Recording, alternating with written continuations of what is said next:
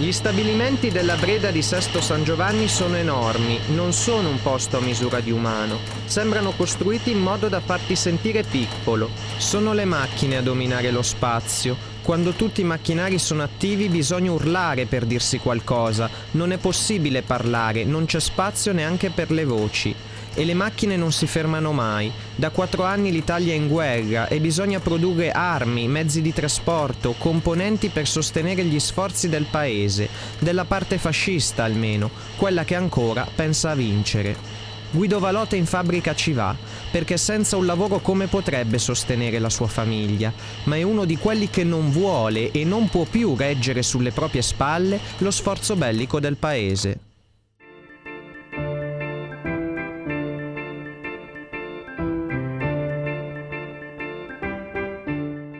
Benvenute e benvenuti ad Aneddoti, il podcast che raccoglie le storie dei deportati italiani nei campi nazisti.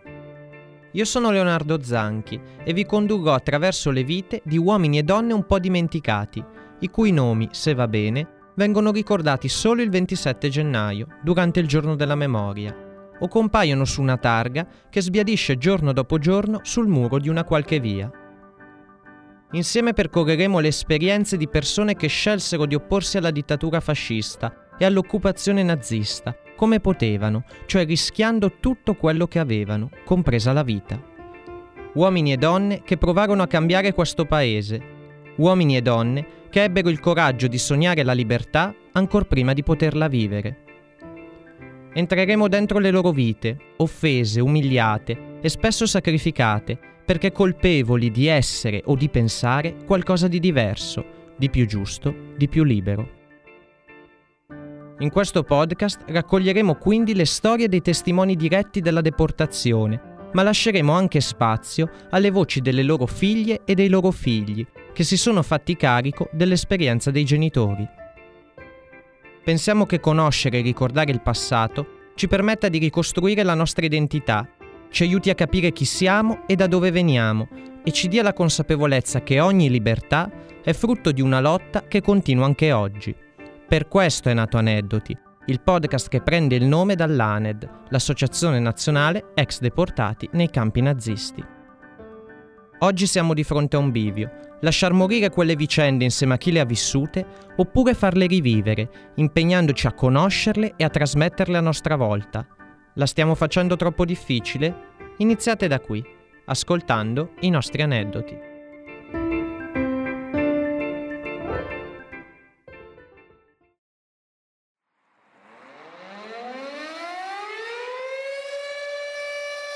Primo marzo 1944, ore 10. Nelle fabbriche dell'area industriale di Sesto San Giovanni, tutte le mattine, alle 10 in punto, vengono avviate le sirene per verificare che funzionino, per dare l'allarme in caso di bombardamento. Ma oggi quello non è un semplice test, quello è il segnale. Al suono delle sirene di prova, gli operai del primo turno sanno cosa fare e vanno a tirare giù i coltelli della corrente. Le macchine si fermano. Nei lunghi reparti di lavoro si fa strada un silenzio irreale. Il baccano quotidiano dei macchinari d'un tratto non c'è più e gli operai stanno lì, immobili, iniziano lo sciopero. Entrano i fascisti, arrivano i direttori, ma loro non si lasciano intimorire, non si muovono. Certo qualcuno ha paura, vedersi arrivare addosso il capoturno mentre ti urla di tornare a lavorare non è facile. Ma magari qualcuno fa finta di cercare degli attrezzi, accampa una scusa e quello si allontana. Intanto lo sciopero continua, arrivano i lavoratori del secondo turno e poi anche quelli del turno di notte. Entrano in fabbrica ma le macchine non ripartono. Le stesse azioni vengono compiute contemporaneamente a Milano, nelle fabbriche del Lecchese e del Comasco, ma anche fuori dai confini lombardi. A Torino si ferma la Fiat e così anche molte altre fabbriche del Piemonte, della Liguria e della Toscana. È l'inizio dei grandi scioperi del marzo 1944.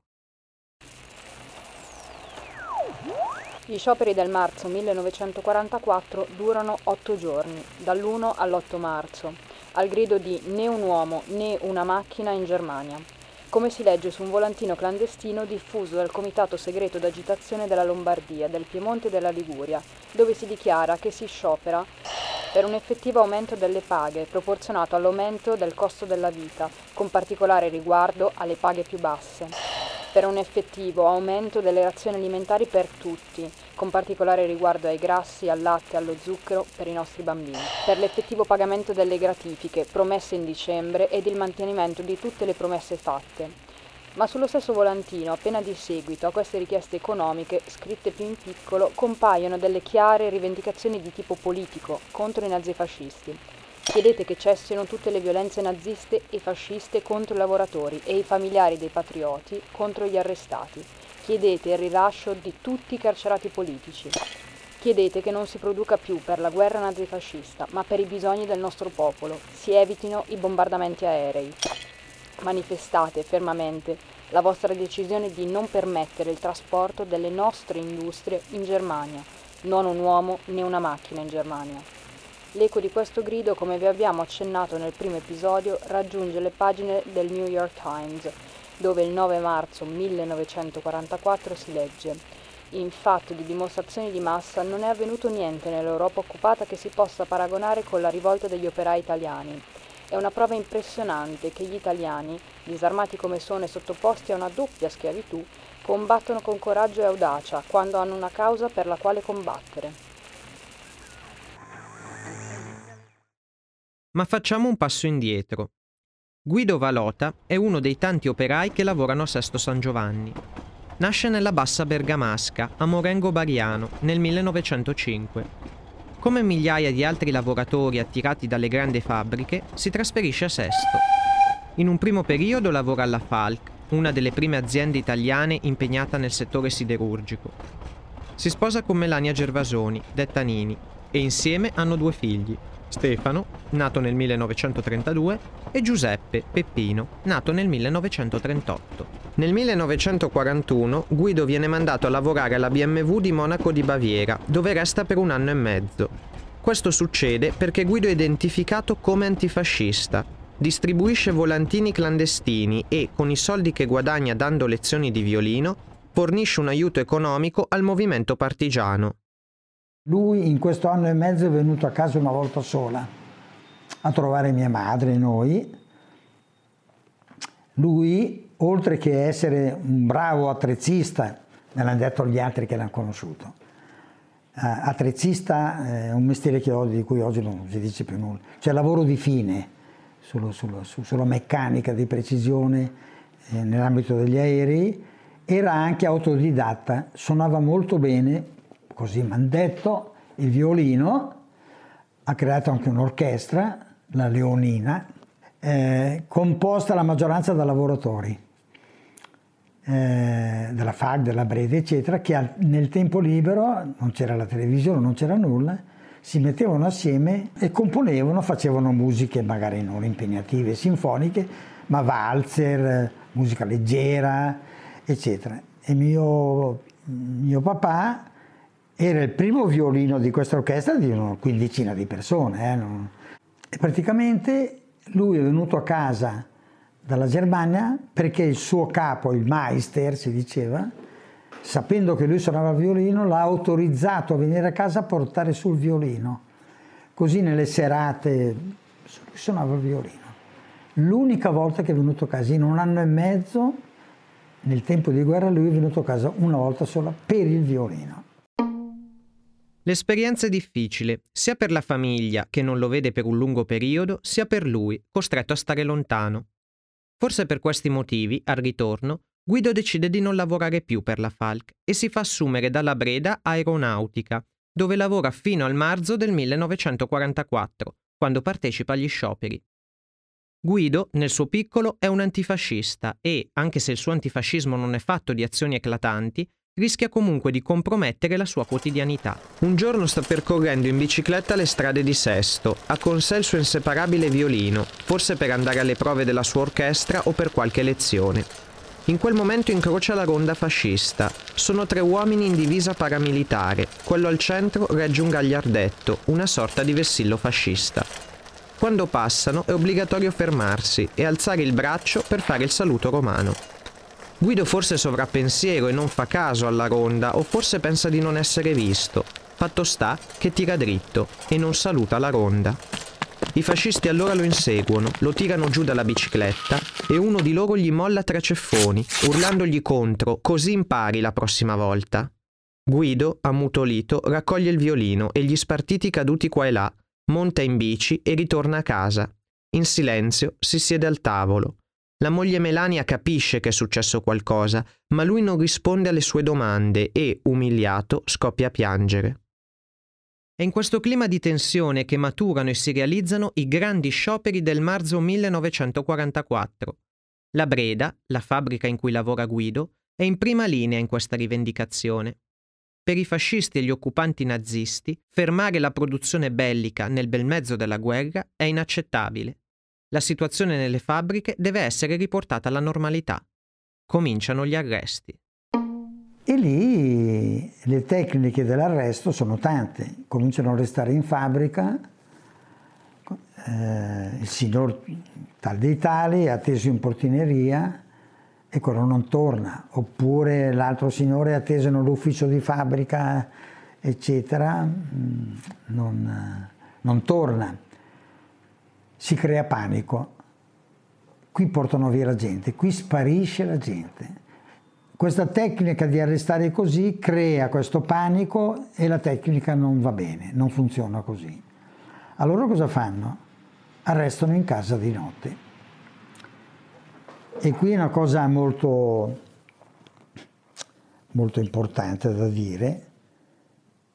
Primo, tutti gli arresti effettuati, eccetera, sono effettuati da fascisti. I nazisti sono dietro non, non si sporcano le mani nell'arrestare, eccetera, sono tutti italiani fascisti che arrestano questi lavoratori, i quali poi vengono consegnati in mano ai nazisti, i quali organizzano i trasporti per mandarli là. E se arrestano di notte, perché di notte tutti dormono, c'è il coprifuoco, tutto, tutto deve avvenire in silenzio, ma se io devo andare a arrestare il valotto Guido, ma dove vado ad arrestarlo? L'indirizzo chi me lo dà? La fabbrica. L'ufficio personale della fabbrica dà gli indirizzi delle persone che loro devono arrestare. Quindi c'è un completo allineamento tra le fabbriche, le direzioni di, fabbriche, di fabbrica e il fascismo. E la questura a casa mia è entrato il questore di Sesto, oltre ai fascisti. Quindi, e qui c'è la rappresentazione plastica di quello che è la dittatura, perché la questura non c'entrerebbe nell'arrestare i lavoratori che ha scioperato, no? La questura arresta i ladri, gli assassini. Quindi lo Stato è totalitario, completamente tutte le funzioni che dovrebbero essere separate invece lì sono tutte assieme. E, e quindi vengono arrestati di notte. La notte tra il 13 e il 14 marzo del 1944, intorno alle due e mezzo di notte, tre, bussano e, e arrestano mio padre. Peppino ha 5 anni e non è lì quella notte. È sfollato in provincia di Bergamo dai nonni ricostruisce i fatti grazie al racconto del fratello, allora undicenne, e della madre Nini. Mia mamma si è trovato 13 persone in casa. E io gli ho detto a mia mamma, oh, ma era così importante il papà di avere 13 persone in casa? No, no, dopo l'ho saputo anche da altri. Arrivavano, due si fermavano in portineria, due o tre in casa, due o tre o sullo stesso piano o nei piani superiori, qualcuno addirittura negli abbaini perché pensano sempre che qualcuno può scappare. E mi ricordo che mia mamma mi ha detto, mentre lui si vestiva, mio padre non ha mai aperto bocca, faceva fatica a infilarsi i pantaloni, tremava, aveva paura evidentemente, no? E mia mamma gli dà qualche soldo, lui ha l'orologio e ha il cappotto. E, e, e gli dice, ma tu cosa hai fatto? E la risposta per tanti, non solo per mio papà, niente, o fa il sciopero. Questa frase è di una genuinità e di una perché sembra quasi che loro debbano difendersi o debbano giustificare, cioè non è così, l'hanno fatto tutti, lo fa anche me, cioè, perché era necessario farlo, perché tutti hanno capito che bisognava farlo. Naturalmente lo sciopero in un regime di guerra sotto una doppia dittatura è un grave atto di sabotaggio e loro lo sapevano probabilmente, ma speravano. E niente, quindi viene arrestato, viene, noi abitavamo al primo piano, scende, mia madre apre la finestra e lei, mio padre da basso dice chiudi, chiudi la finestra perché c'erano le luci accese, uguali le luci accese di notte, si arrivano gli aerei, vedono le luci, bombardano e mia mamma gli ha detto, gli ha, gli ha urlato insomma quasi, te vedi più, non ti vedrò più quindi lei aveva già capito. Dopo gli arresti, i lavoratori vengono trasferiti a Milano. Prima vengono portati nel carcere di San Fedele, nei sotterranei di Palazzo Marino, l'attuale sede del comune di Milano, poi a San Vittore. Ma nelle prigioni milanesi sembra non esserci posto per loro e i nazisti li dirottano verso un'altra destinazione, Bergamo. Nella seconda metà di quel marzo 1944 la caserma Umberto I di Bergamo, oggi nota come caserma Montelungo, diventa luogo di detenzione per 835 persone, uomini e donne antifascisti, lavoratori arrestati durante gli scioperi nelle fabbriche del triangolo industriale del nord Italia. La Montelungo è a tutti gli effetti un campo di transito dove i nazifascisti trattengono i prigionieri in attesa di raggiungere un numero sufficiente di persone per riempire i convogli della deportazione. I detenuti riescono a far sapere che si trovano lì gettando dei biglietti dai finestroni della caserma che affacciano sullo stretto vicolo San Giovanni.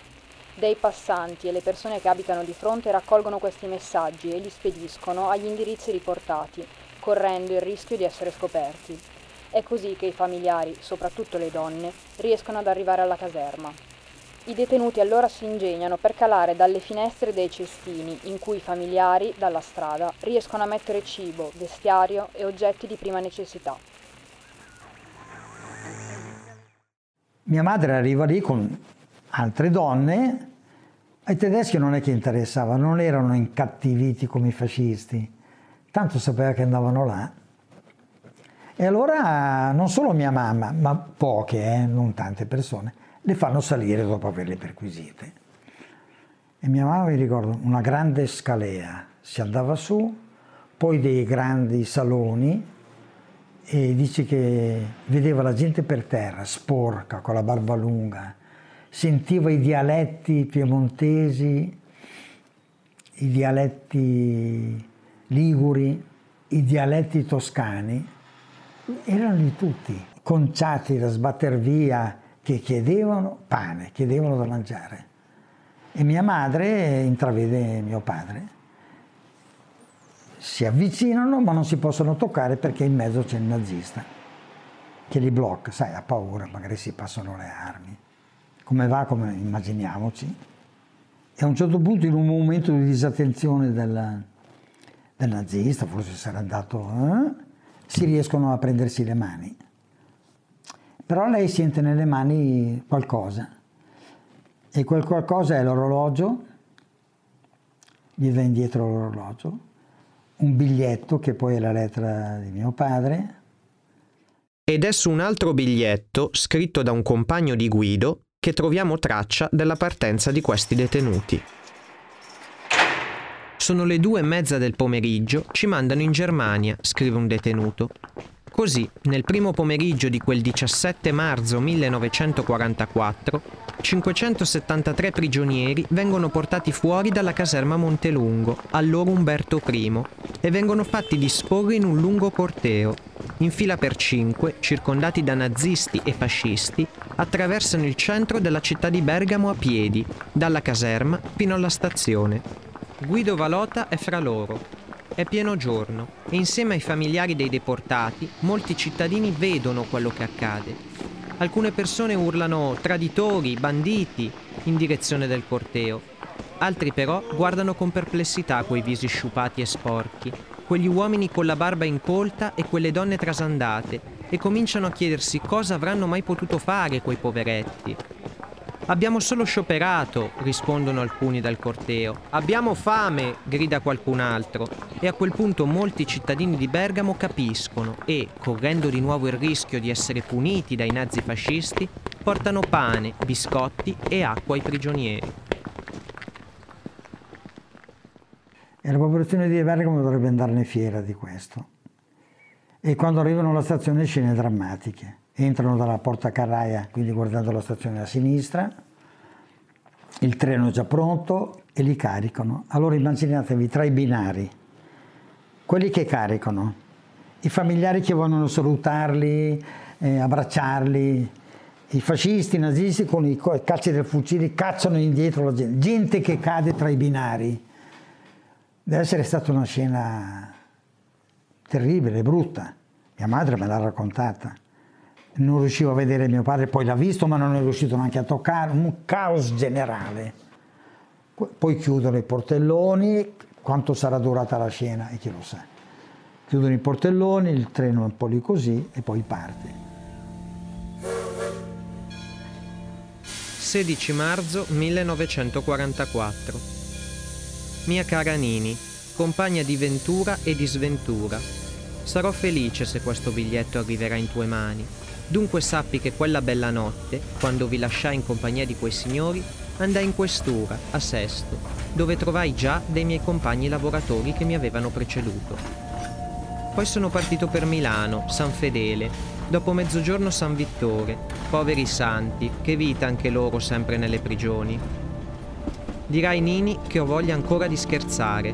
Non è vero, ma è che per forza bisogna farsi del buon umore ogni tanto, in questi disgraziati tempi. Questo per la salute e per il morale. Vedi Nini, tu me lo devi promettere, ma di cuore, che starai tranquilla più che puoi. Tornerò dalla Germania, lo sento, lo voglio per te, per i miei cari figli, sì Nini, abbi fiducia nelle mie parole. Per di più abbi pazienza, che la pazienza è una virtù che hanno solo le anime elette e grandi, e tu, adorata Nini, lo sei sempre stata. Il tuo guido ti sarà sempre vicino con il pensiero, Pregherò anche, sì Nini, pregherò per la tua salute, per i miei cari figli, affinché il Signore li conservi sempre sani e vi salvi dai pericoli per quel tempo che io sarò assente da voi. Così anche voi pregherete per me, e sarà solo il vostro pensiero che mi terrà alto il morale e il cuore. E tu, caro Nino, promettimi di cuore che farai sempre compagnia alla mamma, che ha molto bisogno, e farai compagnia a Peppino, il mio caro Peppino, Studierai sempre e ubbidisci. Tieni ripassati bene i tuoi studi al violino. Hai capito? Sono sicuro che lo farai, perché ormai sei un ometto, non è vero? Dunque, Nino, ricordami sempre e ricordami anche a Peppino. Mi saluterai tanto i nonni. E a te, cara Nini, di nuovo ti raccomando di essere tranquilla, che tanto finisce presto. Solo affrontando con serenità e con calma gli avvenimenti della vita, specialmente quando sono tristi, che l'essere umano dimostra fortezza d'animo e tu, mia cara e adorata Nini, so che sei di animo buono e forte, so che farai tutto quanto ti ho raccontato, lo farai per tutto il bene che ti voglio, lo farai per i nostri cari figli.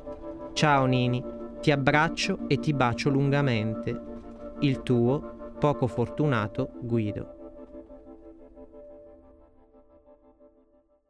Dopo la partenza dalla stazione di Bergamo, di Guido non si sa più nulla. Nessuno ha più sue notizie fino alla fine della guerra, quando si scopre che Guido non ce l'ha fatta e non farà mai ritorno dal lager.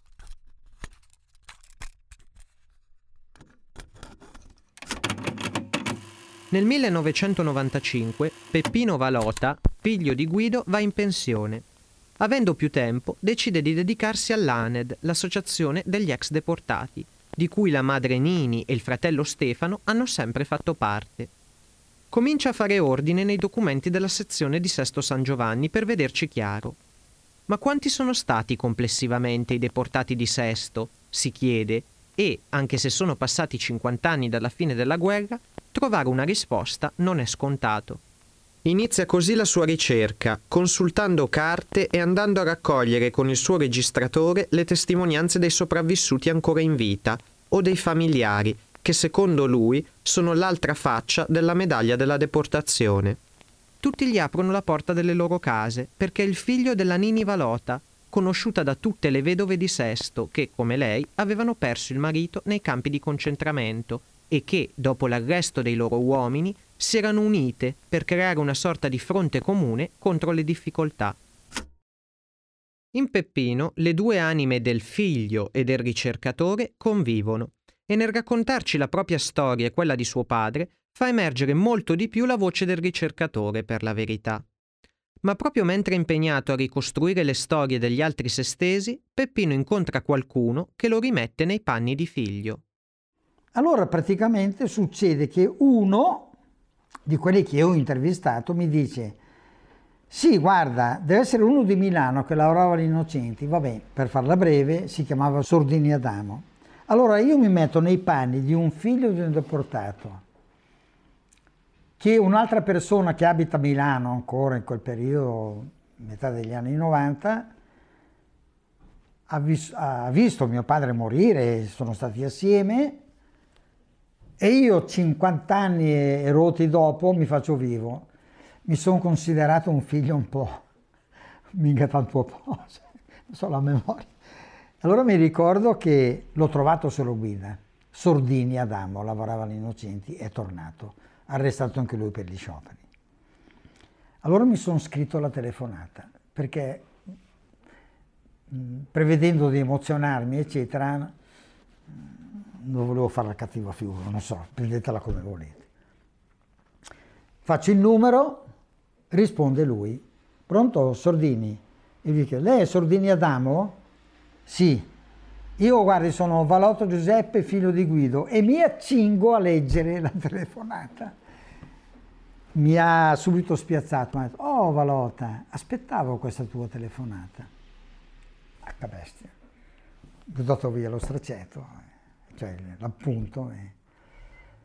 E anche questo fatto qui, che 50 anni dopo, questo dice così, per me è straordinaria sta roba, osti.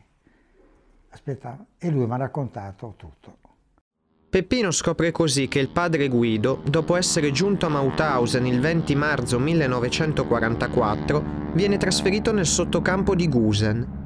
Da lì viene mandato a Vienna, dove lavora nei pressi dell'aeroporto di Svechat, lo stesso dove atterreremmo oggi.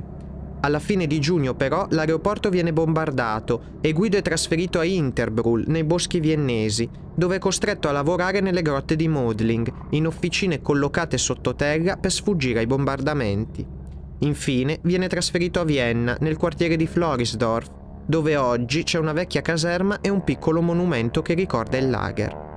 Qui Guido rimane fino al 1 aprile del 1945, che è il giorno di Pasqua.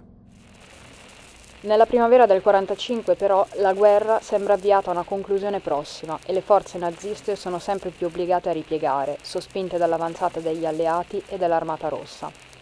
Ormai da mesi dai territori occupati vengono smobilitati uomini e mezzi dell'esercito per riparare in patria e così anche i lager nel corso della ritirata vengono via via smantellati, pur di non abbandonare alle forze nemiche i prigionieri o dal punto di vista dei nazisti la manodopera. Non c'è però il tempo per organizzare nuovamente dei convogli su rotaia per spostare centinaia di migliaia di prigionieri. Spesso, quindi, la soluzione più rapida è avviarli in quelle che chiamiamo Todesmärsche, marce della morte. Questo significa far attraversare loro l'Europa a piedi, per confluire in altri campi di concentramento situati in posizioni più arretrate rispetto alla linea del fronte. Così dal quartiere di Florisdorf, nella zona nord-ovest di Vienna, Guido e i suoi compagni devono marciare nuovamente verso Mauthausen, il lager che, come vi abbiamo raccontato nel primo episodio, sorge nei dintorni di Linz.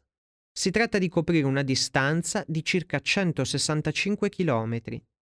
Adamo Sordini se la ricorda bene quella marcia, con i compagni che diminuiscono a vista d'occhio, compagni che la sera prima si addormentano vicino a lui, ai bordi della strada, e la mattina dopo non si alzano più compagni che tentano la fuga e vengono immediatamente fucilati, compagni che in quel tragitto ci lasciano la vita. Tra questi anche Guido. A pochi chilometri da Mauthausen, in una cittadina di cui Sordini non ricorda il nome, in un punto in cui due fiumi si uniscono in un unico corso, lì, superati i due ponti, Guido non ce la fa più e si lascia andare. Peppino si procura una cartina fisica dell'Austria, scorre con il dito i dintorni di Mauthausen. Ecco i due fiumi che confluiscono in uno. La cittadina in cui è morto suo padre non può che essere quella. Si chiama Steyr. Peppino fa un tentativo e contatta via mail il sindaco della cittadina. Gli viene suggerito di parlare con il signor Karl Rasmayer, che molto si è interessato alla storia locale. Ransmayer invita Peppino a recarsi a Steyr e gli racconta che ai caduti durante la marcia della morte i nazisti toglievano il numero di matricola, cucito sulla divisa o inciso su una placchetta portata al polso, ovvero cancellavano l'unica traccia che avrebbe permesso di risalire all'identità del deportato. Questi corpi senza vita e senza nome non vengono trasportati fino al campo, ma vengono direttamente cremati nel forno crematorio del cimitero della cittadina. Peppino può così vedere con i suoi occhi che sotto un monumento del cimitero di Steyr sono conservate delle urne con delle ceneri di corpi anonimi che lì sono stati cremati nel 1945. Mio padre, al di là di ogni ragionevole dubbio, è in una di queste urne. Quindi io ogni anno vado lì come se andassimo noi al cimitero, eccetera. Tutti gli anni, attorno al 5 maggio, data che ricorda la liberazione dell'Ager avvenuta nel 1945, Peppino si reca a Mauthausen accompagnando centinaia di studenti delle scuole superiori di Sesto San Giovanni, in quello che chiama il pellegrinaggio dell'Aned. Dall'impegno di Peppino nascono due libri, Striker Transport, Trasporto Scioperanti e Dalla fabbrica ai lager. Nel primo Peppino restituisce nome e cognome a centinaia di lavoratori e lavoratrici deportati da Sesto San Giovanni e ridà loro dignità attraverso la memoria. Nel secondo dà spazio alle voci dei familiari, soprattutto alle donne, che per tanti anni hanno convissuto con un dolore che tenevano chiuso nella sfera privata. Attraverso la ricerca, Peppino ha portato alla luce quelle storie, permettendo loro di raggiungere una dimensione collettiva. Con il suo lavoro, Peppino non ha potuto riavere indietro l'affetto di quel padre che gli è stato portato via, ma ha potuto almeno conoscere la sua vicenda di antifascista e poi di deportato, i suoi trasferimenti e i suoi ultimi giorni. Nell'intervista che gli abbiamo fatto, Peppino ci ha detto che la ricerca gli ha permesso di razionalizzare quegli eventi che hanno sconvolto la sua infanzia e il suo essere figlio di un padre di cui non ha ricordi e ha sottolineato la sua riconoscenza verso Adamo Sordini, la persona che letteralmente gli ha aperto gli spartiti. Gli spartiti di Guido, dispersi sulla strada dalla violenza della ronda fascista, sembrano davvero essere tornati al loro posto, anche perché oggi Mariela, una delle figlie di Peppino, suona il violino, proprio come il nonno.